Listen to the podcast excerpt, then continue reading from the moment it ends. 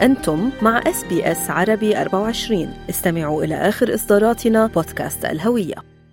فترة يعني لطالما تحدثنا عبر هذا المنبر عن المقامرة قطاع المقامرة وقد الأستراليين عم بيخسروا وقد تحديدا المناطق الإثنية بنيو ساوث ويلز وبمختلف الولايات للأسف تتحمل الفاتورة الأكبر لدرجة أن البعض يعني يتهم شركات المقامرة بأنها تستهدف الأشخاص لا يتحملون الخسائر أصلا. بالفعل فارس كنا بالإضاءات السابقة بالأرقام عرفنا أنه أكثر من نصف البالغين الأستراليين يقامرون.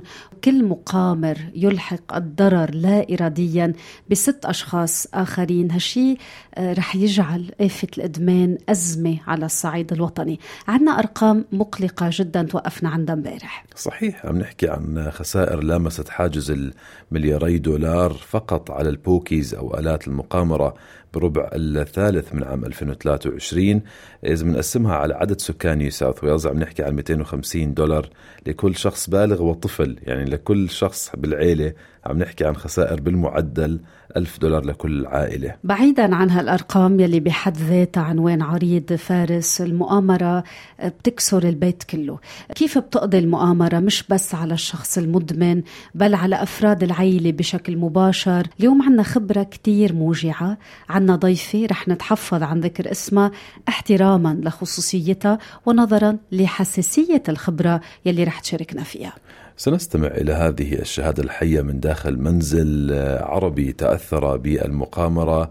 يمكن أول سؤال بخطر على البال بترا شخص مقامر وقع في فخ المقامرة شو أول العلامات؟ كيف ننتبه أنه هذا الشخص بالفعل صار عنده مشكلة؟ خلينا نستمع إلى هالخبرة. أي متى أدركت هالسيدة الأم والزوجة اللبنانية أنه في شيء مقلق يجب التنبه له. كان في علامات كتير بحياتي تدل أنه جوزي عم بيلعب بالقمار ولكن أنا لأني جاي من عائلة محافظة ما فيها قمار هذا ما كنت أعرف. ما كنت كنت أسمع بالقمار بس ما كنت أعرف شو هو. وال والثقيل أكثر بالموضوع إنه أنا كنت أسمع عن القمار بس ما كنت أعرف شو هو. وحضرته لما جابني على هالبلد وتزوجنا وهذا يعني ما خلاني ما خلاني أتصل بالناس. آه، قوقعني مثل ما بيقولوا. بقيت بالبيت شغلني بالولاد شغلني بالبيت شغلني بالطبخ والنفخ وهالشغلات لحتى ما أتفتح ما أعرف شو عم بيصير. ولكن في أشياء كتير بتصير بحياتنا اليوم. بتخليك تقلقي بتخليك تسألي أسئلة. منها مثلا وأغلبيتها أولا آه، المصاري بجزداني مفقودة. ثانيا ياخذ مصاري يروح ليجيب اغراض من السوق آه على أساس إنه اندفع حقهم. لما أنا أروح يطالبوني يقولوا لي جوزك له شهرين وثلاثة مش دافع حق أغراضه.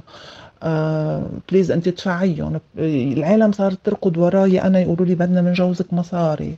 آه هيدي شغلات يعني أنا ماني معودة عليها. شغلات تانية مثلا كمان إنه آه سيارة سيارة العائلة انرهنت. السيارة التانية آه، باعة وعمل حاله إنه خزقوا له تيابه وانسرق آه، شغلات أخرى كمان إنه إنه كله ديون الجيران تيجي جارتي تقول لي آه جوزك اليوم طلب مني مصاري. يا عمي ليش؟ حتى أصحابي بطلنا بطلنا نشوف أصحاب بطلنا نشوف أحباب بطلت العالم تحكي معي وكأنه أنا المجرمة. يعني صرت إنه طب في شيء غلط هون بالموضوع؟ إيه أكيد في علامات استفهام ولما بس اللي بيزعل أكثر إنه لما أجي كنت إجي واجهه كنا نعمل مشاكل لأنه كان ينكر ومع إنه يعني مثل كأنك أنت عم شايفي اللون الأبيض وهو عم بيقول لا هيدا مش لون أبيض. وبدك أنت تصدقي إنه هيدا مش لون أبيض وأنت شايفتي بعينك إنه أبيض. طيب كيف؟ لهالسبب كنا نتخانق. زادت الخناقات زادت المشاكل زادت وهذا كان يخليني أحط علامة استفهام إنه ليش عم يتصرف هيك؟ يعني مقلق بالفعل وحزين صوتها أكيد بعد التجربة الصعبة اللي مرت فيها. شو العلامات الأولى يا ترى اللي دلتها وأكدت لها يمكن إنه زوجها مقامر؟ عصبيته الزايدة كتير كتير كتير بالآخر يعني خاصة آخر فترة لما الإدمان وصل لمرحلة متقدمة صار عصبي جدا صار قليل التهذيب قليل الاحترام ما ما بيحترم المواعيد ما بيحترم ناس ببيته ما بيحترمني ما بيحترم ولاده. صار في مثل بدك تقولي صار صار يغيب عن البيت كتير صار يطول السهرة. صار قليل الاحترام صار كلامه جارح صار يسب يكفر ينزل الله على الأرض. كان كان يشرب زيادة كمان شرب الكحول استهلاكه للكحول زاد بشكل بشكل منه طبيعي. صار متشتت يعني مثلا على طول مش مركز مش مركز ما يحب يروح على الشغل ينام ما يقوم يتأخر بالليل. صار في نقص بواجبات البيت البلات ما تندفع الفواتير ما تندفع اندفع آه، إذا بده دخان بده ايانا نحن نشتري له دخان إذا بده بنزين نحن بدنا نشتري بنزين يعني قصدي أنا والبنات. آه، كان يهتنا كتير كان يهتنا بشكل مش طبيعي كان كان ما في أكرم منه تغير شوي صار كل كل شغلة يحاسبنا عليها ليش هيدي يعني صار مثل بدي لورا شوي قدم له فاتورة بالمصروف. آه، مع إنه كان أكرم إنسان على وجه الأرض. انقلب انقلب كان في إهمال بنظافته الشخصية آه، لأنه بتعرفي بحكم إنه يتأخر بالسهرة يجي تعبان بده ينام ما بقى له جلاد يتحمم ينام على كنبات الصالون ما فيك تتحركي ما فيك تعملي شيء ما بقى بده يروح على الشغل ما بده يروح الزيارات آه وبعد ما يصرف كل المال اللي معه يجي كمان بده يفتعل مشاكل يجي بده يقشطك المصريات اللي معك صار بده يعمل تحقيق بكل فرانك رايح وكل فرانك جاي. يعني صار في كتير أشياء تخليك تقولي إنه آه هيدا الإنسان آه في شي غلط بحياته. وأكيد آه يعني يا قمار يا نسوان يا ادمان مخدرات يعني في كتير أسباب. ولكن آه القمار بعتقد إنه أكتر شيء بيسرق منك هالقد مصاري. يعني القمارجي بصير حرامي بيته. القمارجي بصير آه، حرامي عائلته. آه، بس بس بس بدك آه، تشبعي له تشبعيه مصاري. صار فجعين على المصاري فجعين. تسمحي لي بهالكلمة معلش صار فجعين مصاري. مستعد يعمل أي شيء بس ليحصل المصاري. هيدي كمان كانت من علامات اللي تدل إنه هو عم بأمر شو بيصير بالعيلة؟ فارس لما يكون الوالد عم نحكي عن الوالد بهالحالة مصدر الأمان هو من يسلب الأمان. طبيعي جدا لما الأب المقامر بيأثر ببيته آه من الطبيعي جدا إنه يبطل يكون مصدر أمان. لأنه رح يصير في خلافات ونزاعات وتصادم. وهذا الشيء بيؤدي للعنف الأسري اللي كل الأولاد بتكرهه بالعائلة وهذا الشيء واضح يعني من خلال ما عم نشوفه بهالأيام. وأنا هذا اللي صار معي. يعني الولادي لما يشوفوا بهيلن عم بيعيط ومنرفز ومعصب أو عم بيشرب كحول أو صار عندهم تمرد على الواقع صار عندهم ضغوطات نفسية صار عندهم آلام نفسية صار عندهم آه نوع من الكره والبغض لأبوهم. صاروا يتجنبوا يشوفوه يتجنبوا يواجهوه. صار البيت بحالة من التأهب لنشوب حرب بأي وقت بأي لحظة. صاروا ما يحبوا يجوا على البيت لأنه آه رح لحلا يعمل لنا قصة من مشي. صاروا يحسوا حالهم عم بيبنوا مستقبلهم لحالهم ويتكلوا على حالهم لأنه بيهم الأناني صاروا في كل المصاري. صاروا يحسوا حالهم مثل مجبورين فيني كأم عم بطلع على البيت صار بدهم يساعدوني صار بدهم يبسطوني صار بدهم صرت أنا همهم. صرت أنا همهم مع إنه هن اللي كانوا همي هن اللي أنا كنت عم بسكت كرمالهم. آه بغياب البي المقصر بغياب البي المدمن بغياب البي المش موجود. كيف بدك الولد يحس غير إنه مسلوب الأمان مسلوب السلام؟ كيف يا ترى بيكون إيقاع وروتين الحياة اليومية مع أب مقامر؟ كيف ببلش اليوم وكيف بخلص معروف عن بيتي وعن بيتنا بالأحرى إنه كان بيت مفتوح بابه مفتوحه للضيف للقريب للبعيد للغريب. ما كان ولا مرة يقدر يقعد على طاولة تياكل إلا ما كان في حواليه ناس. يعني وأنا كان على قلبي أحلى من العسل المهم هو يكون مبسوط.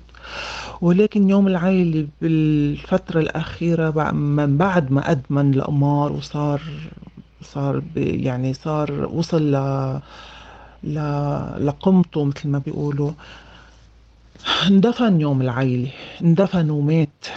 فاللي صار إنه بتعرفي حضرتك إنه والسامعين إنه يوم العائلة هن السبت والأحد. يوم السبت يشتغل نص نهار يقبض معاشه معاش الأسبوع كله. بدل ما يجي على بيته يصرفوا على أولاده يروح يسهروا أولاده ينبسط هو أولاده يكفي من نص نهار على القمار ويقعد على طاولة القمار لتاني يوم الأحد الساعة 8 الصبح. 8 الصبح حضرته مشرف على البيت بتجيب الشغل شو بدك اياه يعمل شو بدك اياه يعمل يعني؟ يلا بوجهه على كنبية الصالون بتجيب الشغل لحمام ل... وريحة الدخان وريحة البيرة وريحة الويسكي وشو ما بدك قولي يعني. وينام على كنباية الصالون للساعة خمسة ستة الصبح. وفوق هذا وكله مين بيسترجي يعمل شي بالبيت؟ مين بيسترجي يحرك شي بالبيت؟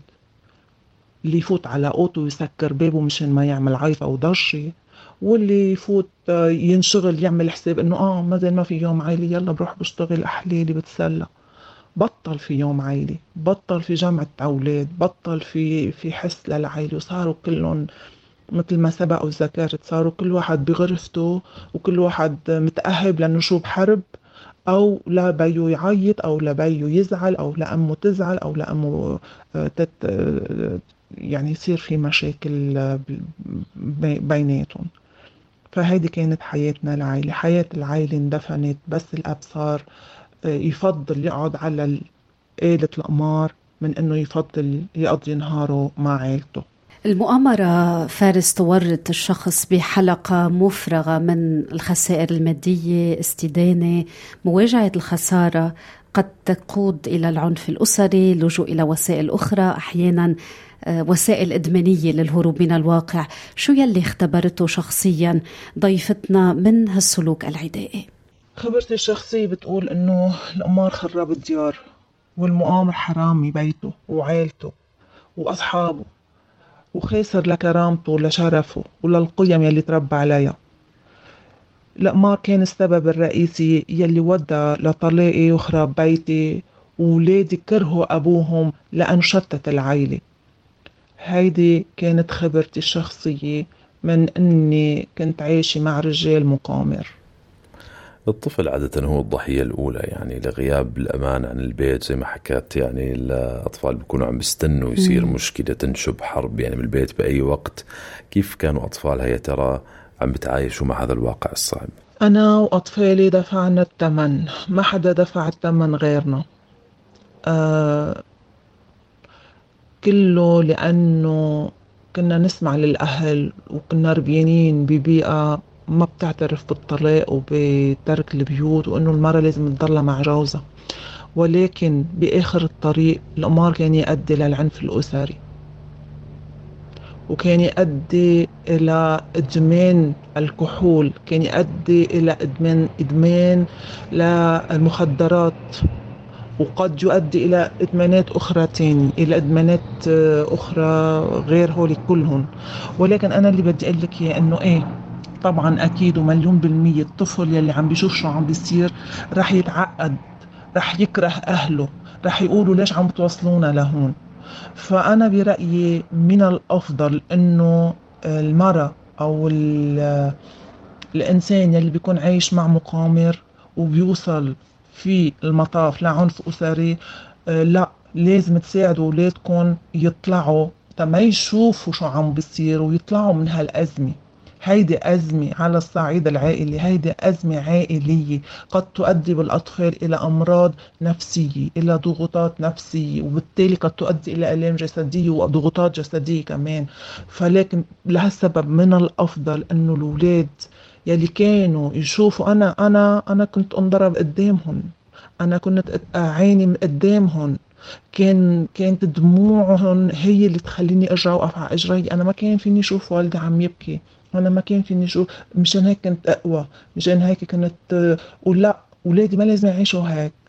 وبالنتيجة لأنه أنا ربيتهم هيك هن اللي شالوني بعدين. هن اللي هن يلي كانوا يشوفوا شو عم بيصير فيي هن اللي أنقذوني من اللي أنا فيه وهن اللي ساعدوني أرجع أوقف على إجري. صحيح كانوا عم بيشوفوا يتعذبوا هن وصغار. صحيح كان بعده الجرح لليوم بقلبهم. بعدهم لليوم بيتذكروا الأشياء البشعة. يلي كانت تصير بيني وبين أبوهم كانوا يشوفوا كانوا يسمعوا كانوا يقشعوا قد ما خبي عليهم. الأم اليوم لما بتبكي الولد بحس فيها. اليوم البي لما بيعنف الاولاد عم يسمعوا شو عم بيقول. هيدا كله بيترك انطباع بقلب الاولاد براس الاولاد بيأثر عليهم على المدى البعيد بعدين. ولكن رغم كل هالشي كانوا هن قوتي وأنا كنت قوتهم. وهيدا التماسك أدى إلى مستقبل أفضل. أي متى قالت ضيفتنا هي وبناتها ثلاثة كفى وفقدت الأمل بوعود كاذبة؟ لما الوجع تفاقم ولما ما عدت قادرة أعمل شيء ولما نفدت عندي كل الأسلحة يلي كنت أقدر حارب فيها قلت كفى وفقدت الأمل بوعود كاذبة. ولادي كبروا صاروا بدهم يتزوجوا صيتهم حلو تربيتهم حلوة لأني أنا اطلعت عليهم لأني ما تركتهم لأني ساندتهم لأني كنت الأب والأم بنفس الوقت. ولادي قالوا لي مام لازم نترك. خلص بكفي هالقد. حتى الولاد قالوا كفى. قالوا يا بتيجي معنا وبنترك البيت كلنا سوا وبنعيش عيلة. يا إما أبقي بالجورة اللي انت فيها ونحن اللي تاركين طبعا أنا ما هين علي أترك ولادي. لأنه ما لهم دخل بأي شيء وحس حالي حالي إني أنا بدل ما أعطيهم حياة حلوة أعطيتهم حياة كلها هم وكلها مسؤولية. فقلت لهم لا معكم حق يلا. يسواني ما يسواكم وننطلق لحياة أفضل لمستقبل أفضل وأنا معكم وبدكم إياه بيصير تركته ومشيت. وكانت كانت نقطة انفصال بحياتي وكانت أحلى يمكن من أسعد من أسعد الأيام يلي عملتها. لأنه الإهانة قد ما كان بتتحملي بتتحملي بس بيجي وقت بتقولي خلص بكفي. ضحيت و... وما خليت شيء ما عملته وحاربت بكل الأسلحة المتوفرة معي. بس إذا هو ما عنده الإرادة ليقوم إذا هو ما بده يقوم أنا ما بقى في أعمل شيء. وهيدا كمان اللي قلت لي الجمعيات اللي بتساعد المدمنين على الأمار قالوا لي إذا هو ما عنده الإرادة ليرجع يحسن حياته أنت ما فيك تعملي شيء. وهيدا اللي صار. أنا حملت حياتي ورحت وهو حمل حاله وفل كل واحد صار على مفترق طريق يعني مش إنه تخلت عنه يبدو الموضوع مش شهر وشهرين أخذ سنوات. سنوات, سنوات يعني, يعني كانوا حكيت إنه اولادها كانوا كبروا. يا يعني سنوات وهي تعاني وتحاول أن تساعد هذا الشخص. أخيرا خلينا نستمع لنصيحه وجهتها للأشخاص اللي عم بيسمعونا وعم بيعيشوا قصص مشابهة لهذا الواقع والتجربة المؤلمة التي عاشتها. ما بعرف قديش النصيحة اللي بدي وجهها لأي شخص عم يسمعنا وعم يعيش قصة مشابهة لواقعي وهو شريك حالي للمقامرة. ما بعرف قديش هالمقام رح ياخد كلامي على محمل الجد ولكن بدي أقول شي إنه ربنا خلقنا بشر بنعرف نميز الخير من الشر. خلينا نختار الأفضل لمستقبل أفضل ونبني ما نهدم لأن اللي بتزرعه رح تحصده. وأنت لما بتزرع الخير بعائلتك وببيتك أكيد ربنا رح يبارك ورح يقدم لك كل شي حلو. وخلي بالعيلة صورة البي أو صورة الأم ما ما تنهدم تضل الصورة الحلوة تضل الأب المثالي تضل الأم المثالية بعيدة عن ال...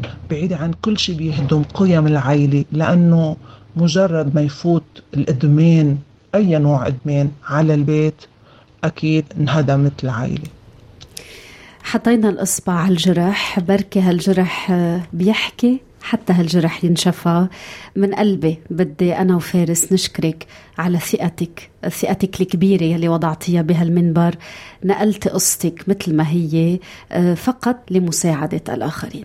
بالفعل قد كتار عم بسمعوا القصة وبيحكوا آه أنا عم بمر بتجربة شبيهة. استمعوا إلى آخر إصدارات إس بي إس عربي 24 على جميع منصات البودكاست. تابعوا بودكاست الهوية في موسمه الثاني. الذي يروي قصصا واقعية تعكس تحديات الانتماء التي يواجهها الشباب العربي في أستراليا.